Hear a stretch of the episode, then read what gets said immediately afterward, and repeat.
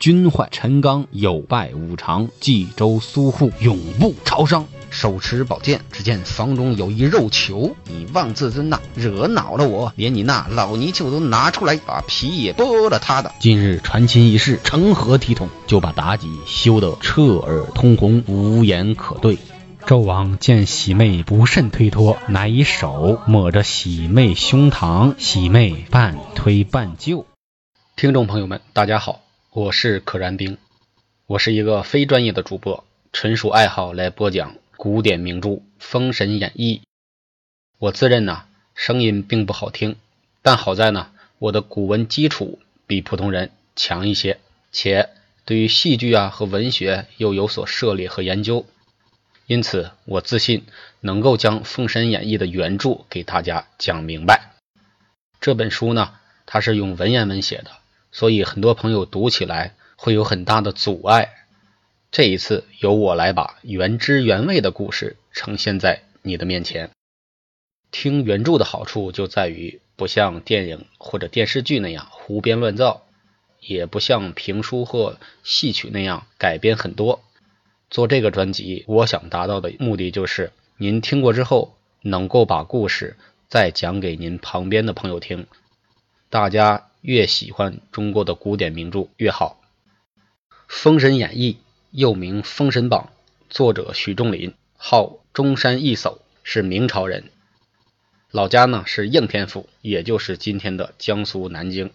生平事迹不详。《封神演义》是一部融合了历史演绎和神魔幻想于一体的一个中国古代的长篇小说。主线呢，大家都知道，是以姜子牙辅佐武王伐纣为主线。描绘了人间的这两大阵营之间的对垒，其实是天上各位大佬、各位超级神仙的一次对决。说白了，就是一次重新的势力分配。书中呢，描绘了这两大对立阵营之间的斗智斗勇、攻伐谋略，其中不乏瑰丽的想象和奇诡的描述，甚至将一些民间传说、野史、异闻以及佛经的故事都融入其中，可以说为大家创造了一个色彩斑斓、光怪陆离的世界。请期待我的演播，也请大家多多包涵，多多指出不当之处。谢谢。话不多说，原著奉上。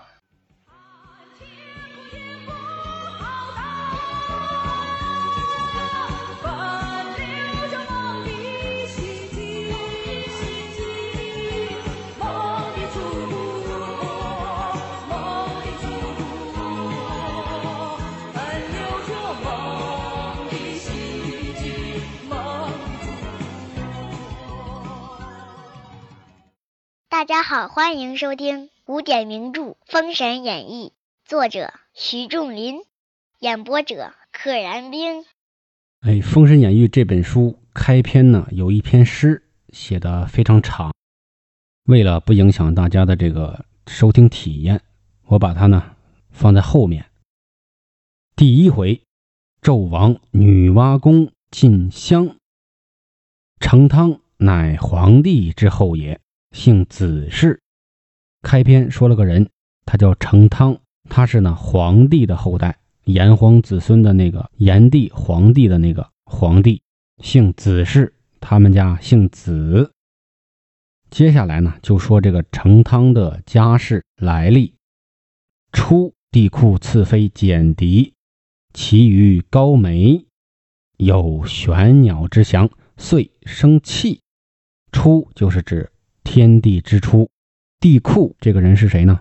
他是三皇五帝之中五帝之一，高辛氏。他有一个妃子叫简狄，其余高梅。高梅是一个上古的神仙，类似于后来的送子观音。其余高梅就是简狄啊，去求子，看到了玄鸟，一个神鸟飞过，于是呢，生了一个孩子，叫做契。契约的契，好，帝喾和简狄生了契。现在说契的事儿。契是唐虞为司徒，教民有功，封于商。哎，契这个人，他给谁办事呢？他做谁的大臣呢？唐虞。唐虞是谁？唐虞就是指尧和舜，因为尧叫唐尧，舜叫虞舜，所以就是唐虞代指唐尧和虞舜。契啊，历经两朝，给尧舜都当官儿最后做的呢是司徒。好，司是什么意思？就是公司的司，司就是掌管的意思。公司，公司就是大家共同管理的一个机构，叫公司。司徒就是掌管老百姓的，像司徒啊、司空啊、司马呀，这些呢都是古代的一个官职。就是掌管不同的司马呢，就是掌管马匹的，言外之意就是掌兵的啊，带兵打仗的。司空是掌管这个天时的，比如说一些星象啊、天象啊这些。司徒掌管老百姓的，大概相当于现在的教育部和民政部。教民有功，他教化老百姓啊，有功劳。封于商，叫做商的这个地方封给了他。古代是封建制，或者更准确讲叫分封制。所以呢，有功劳了，可以成一方诸侯了，把商这个地方就封给了他。这说的谁的事儿啊？说的是契的事儿。传十三世生太乙，是为成汤。这就回到了开篇了。契传了十三世，生了个人叫太乙，就是咱们开篇的成汤。开篇说成汤乃皇帝之后吗？那成汤怎么是皇帝之后呢？那就是他的祖宗是契，契的爹是帝喾，帝喾是三皇五帝中五帝之一。那他是谁呢？他是皇帝的曾孙。哎，我再给从头给大家正着捋一遍：皇帝和炎帝开创华夏民族，皇帝的曾孙里边有一个叫帝喾的人。他呢，后来也挺有能耐，成了五帝之一。帝喾哎，有一个次妃，也就是他的二媳妇儿，俩人呢生了一个孩子叫契。这个契也挺有能耐，他他给尧舜这两代帝王做官儿被封到了商这个地方，一直往下传，传到第十三世，生了一个人叫太乙，太乙就是成汤。就是商朝的开创者，他创立的朝代为什么又叫商朝呢？就是因为他祖祖辈辈就生活在商这个地方，商就是他们家的封地。好，下边说成汤的事情。商朝的建立者，文伊尹耕于有身之野，而乐尧舜之道，是个大贤。成汤听说伊尹哎在有身之野啊耕种呢，有身之野，有身是一个地方，现在大概在陕西的某个县城吧。伊尹呢对尧舜治理国家的方法呀，哎说起来头头是道，特别懂，是一个大贤才、大贤能。于是呢，成汤怎么办呢？及时以币帛三千石往聘之。进之于天子，成汤啊，找到伊尹，用这些钱币、布帛啊，钱和比较名贵的布，三次派使臣去聘请他。聘请他干啥呢？不是给自己用，是把他推荐给天子，进之于天子。当时的天子是谁呀？桀王，夏朝的最后一个天子，夏桀，桀王。桀王无道。信谗逐贤而不能用，复归之于汤。桀王啊，是个无道的昏君，专门听信谗言，驱逐贤能。哎，伊尹呢，无用武之地，最后啊，又回来归到了成汤这儿，因为成汤把他推荐到那儿去的嘛，伊尹就回来了。后桀王日事荒淫，杀直臣关龙鹏。桀王越来越荒淫。越来越混，杀了直臣，直臣就是直言相劝、性格耿直的大臣，叫关龙鹏。哎，写作关龙逢，逢是相逢的逢，但是用作这个人呢，这个人叫关龙鹏。众庶莫敢直言，汤使人哭之。老百姓们啊，所有的人呐，都不敢说话，杀关龙鹏就杀吧，我们心有怨言，但不敢开口啊。成汤哎，派人去哭灵。桀王怒，求汤于下台。桀王肯定发怒啊！我杀了个人，别人都不去哭灵啊！成汤，你听好，你居然去派人哭灵，什么意思？你是反对我对他的处决吗？所以发怒了，把成汤囚禁在了下台这个地方。后汤得势而归国，哎，剧情进行挺快。成汤呢获得了释放而归国了，这个国就是国家的国。但是古代的国家的概念跟现代的这种意义的国家的概念完全不一样。那时候要小，他的封地就称为国，哎，封于商就叫商国，封于郑就叫郑国。所以成汤他还是这个夏桀的臣子，他回到了自己的封地。出郊见人张网四面而祝曰：“在郊外啊，他看见一个人。”立起了四张网，那个人呢还在念咒语，祝就是祝福的祝，在古代当这个咒语讲，从天坠者，从地出者，从四方来者，皆离吾王。哎，从天上掉下来的，从地里长出来的，从四面八方来的，都掉到我的网里来。离就是罹难的罹，遭受的意思，都。遭受我的网，都落到我的网里来。暗含的理念就是能取则取，不知道适度。汤解其三面，只至一面。成汤来了，把三面网子啊都给去掉了，只剩了一面。更注曰：把那个祷词咒语给他换了。欲左者左，欲右者右，欲高者高，欲下者下。不用命者，乃入吾网。哎，什么意思呢？你想上左边去，你就去；你想去右边呢，你也去。想高就高，想低就低。不用命的，你再来进我的网。不用命，意思就是不想活的，再进我的网来被我屠戮。哎，一下整个境界就不一样了。原来是全部接收，全部杀掉。这个呢，我给你完全的自由。让你自己选，也就是取之有道，取之有度。汉南闻之曰：“汤得志矣。”汉南是指哪呢？就是指汉水之南。汉水是条河，在它南边的那些人都听说了这个故事，表明了什么呢？最后总结一句话：成汤啊，他的品德到了极点。你看，对那些飞禽走兽都这样。那对人呢，肯定更加好了，仁慈、宽容，懂得尊重。归之者四十余国，有四十多个小国家、小封地都归顺他了。桀恶日曝，民不聊生。伊尹乃向汤伐桀，放桀于南朝。夏桀当时还是天子，他的罪恶啊，一天一天都暴露出来，哎，都曝光出来，而且呢。民不聊生，老百姓没法活。于是，大贤伊尹作为成汤的丞相，帮助他攻打了夏桀，并且把夏桀囚在于南朝这个地方。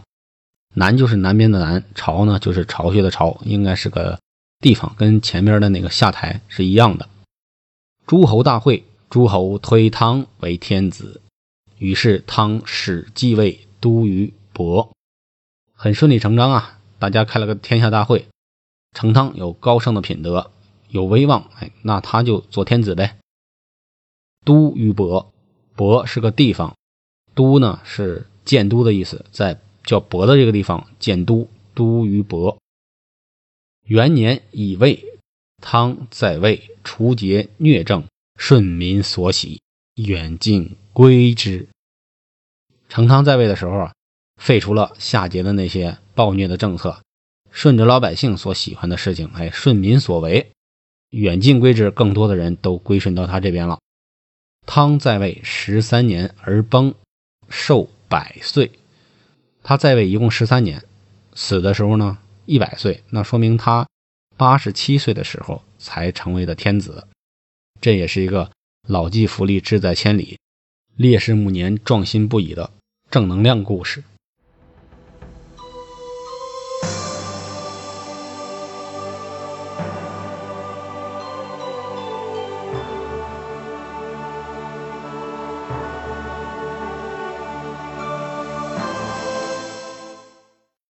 享国六百四十年，传至商寿而止，直接将成汤的这个商朝给了一个定数，一共享有这个国家六百四十年，传到了谁而停呢？商寿，商寿就是后来的纣王，他的名字叫做寿，所以称为商寿。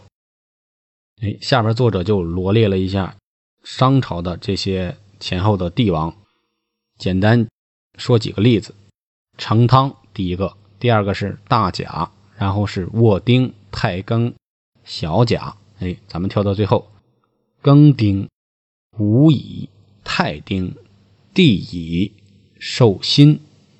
这个寿辛还是纣王，纣王的名字封号离不开这个寿字，叫他商寿也好，叫他寿辛也好。叫他纣王也好，啊，都是他。纣王乃帝乙之三子也。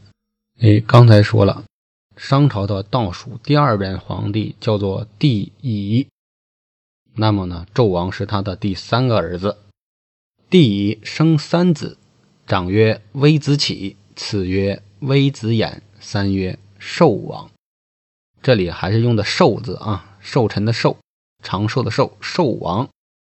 因帝乙领众文武游于豫园，飞云阁塌了一梁，寿王托梁换柱，力大无比。帝乙呢在位的时候，领着众文武在御花园游玩，飞云阁突然断了一个大梁，寿王哎一手托着梁，另一手哎换了一个柱子上去，堪称力大无比。这是寿王的亮相啊，也就是后来的纣王。首相商容、上大夫梅伯、赵齐等上本立东宫，乃立寿王为太子。这里边出现了三个人物：首相商容、上大夫梅伯、赵启带头一起上本说：“那咱们看这个三太子寿王如此孔武有力，是吧？把他立为太子。这里边商容的职位是首相。”就是现在咱们常见的日本首相的那两个字。所以话说回来，这个职位在咱中国早就有。首相对应的另一面是亚相，以首以亚嘛，就第一、第二的意思啊。两个丞相，这三个人在后边都有用处，都是被纣王虐杀的对象。但是这三个人这时候他是不知道纣王的暴虐啊，所以就推他为太子。后帝乙在位三十年而崩，托孤于太师文仲，乃立寿王为天子，名曰纣王，都朝歌。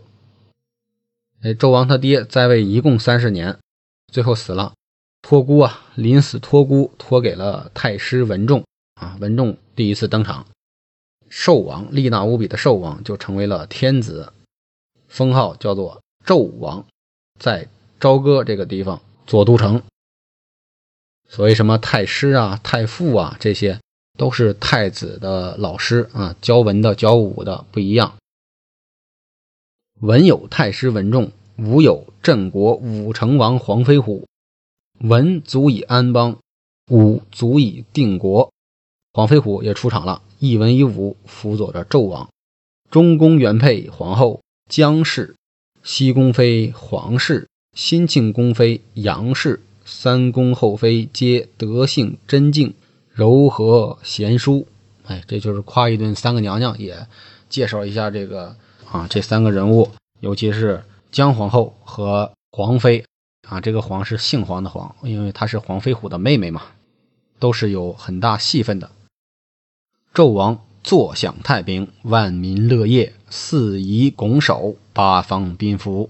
八百镇诸侯尽朝于商，因为帝乙呀治理的非常好，所以当纣王登基之后，他就是坐享其成啊，坐享太平。四夷拱手，八方宾服，周围一圈都归顺在他的这个麾下，一共有八百镇诸侯，都来向商朝进贡，就是我归顺于你，我来进贡纳岁币。有四路大诸侯率领八百镇小诸侯，作为中央朝廷，他肯定是不能把这八百镇诸侯都管过来，所以分封了四路大诸侯，让这大诸侯呢统领这八百镇小诸侯。东伯侯姜桓楚居于东鲁，南伯侯鄂崇禹，西伯侯姬昌，北伯侯崇侯虎。哎，这是。四镇大诸侯，每一镇诸侯领二百镇小诸侯，共八百镇诸侯属商。八百镇诸侯都属于商朝。纣王七年春二月，忽然报道朝歌，反了北海七十二路诸侯袁福通等。太师文仲奉敕征北。在纣王登基的第七年的春天的二月。有战报到来，北海的七十二路诸侯以袁福通为首反了。北海是两百人诸侯，反了七十二路，三分之一反了。所以太师文仲奉敕征北。这个敕就是皇帝的旨意，叫做敕。敕勒川阴山下，天似苍穹，笼盖四野。天苍苍，野茫茫，风吹草低见牛羊的那个敕勒川的敕。在这儿呢，太师文仲就被派出去了，所以很久之后才再次登场。一日，纣王早朝登殿，设具文武，哎，文武百官都来了。只见右班中一人出班，俯伏金阶，高擎牙户。哎，他从队列中出来呢，跪趴在金阶之下。这个阶就是台阶嘛，呃，金阶是一种。夸张的说法了，肯定不是纯金打造的。但是皇帝站在台阶之上，这个阶就称为金阶。高擎牙户，这个牙户呢，就是呃，大家看电视剧应该能够想得起来，大臣手里都握着一个小长板儿，哎，宽十公分，长大概二十几公分，上边呢写一些要奏本的事情啊，要要给天子说的事情，相当于就是主持人的那个手卡。提瓷器，这人山呼称臣，臣商容有奏，明日乃三月十五日，女娲娘娘圣诞之辰，请陛下驾临女娲宫降香。圣诞之辰，这个圣诞就是圣诞节的圣诞啊！我以前以为这个圣诞是由西方翻译过来的啊，Christmas，原来咱。古典汉语中就有“圣诞”这两个字。这里呢是首相商容说话，说话呢很讲究艺术。他用的是“请陛下驾临女娲宫降香”。为什么用一个“降”呢？下降的“降”，纡尊降贵的“降”。老百姓去都叫上香。哎，我到庙里、到店里去上香。那么天子嘛是高高在上的，所以哪怕是去女娲娘娘那里。也叫将相，这个是商容的表达，并不是说作者的表达。这表明作为臣子的对天子的一种尊敬，一种敬称。王曰：“准亲奏章。”纣王还宫，说罢这事儿就准了，回宫了。旨意传出，次日天子往女娲宫进香，就跟这就跟题目搭上了。女娲宫进香，这是作者的表述，用一个不上不下、不褒不贬、不卑不亢的一个词“进香”。纣王不来还好，只因进香，惹得四海荒荒，生民失业。哎，又来了一段预告式的剧情，作者直接把结果给大家说了，让大家有所期待。一进香，惹得四海荒芜，生民失业。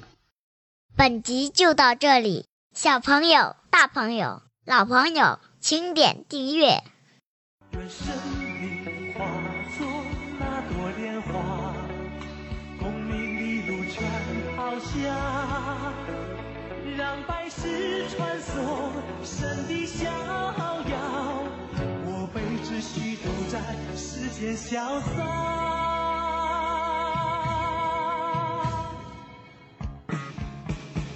告别。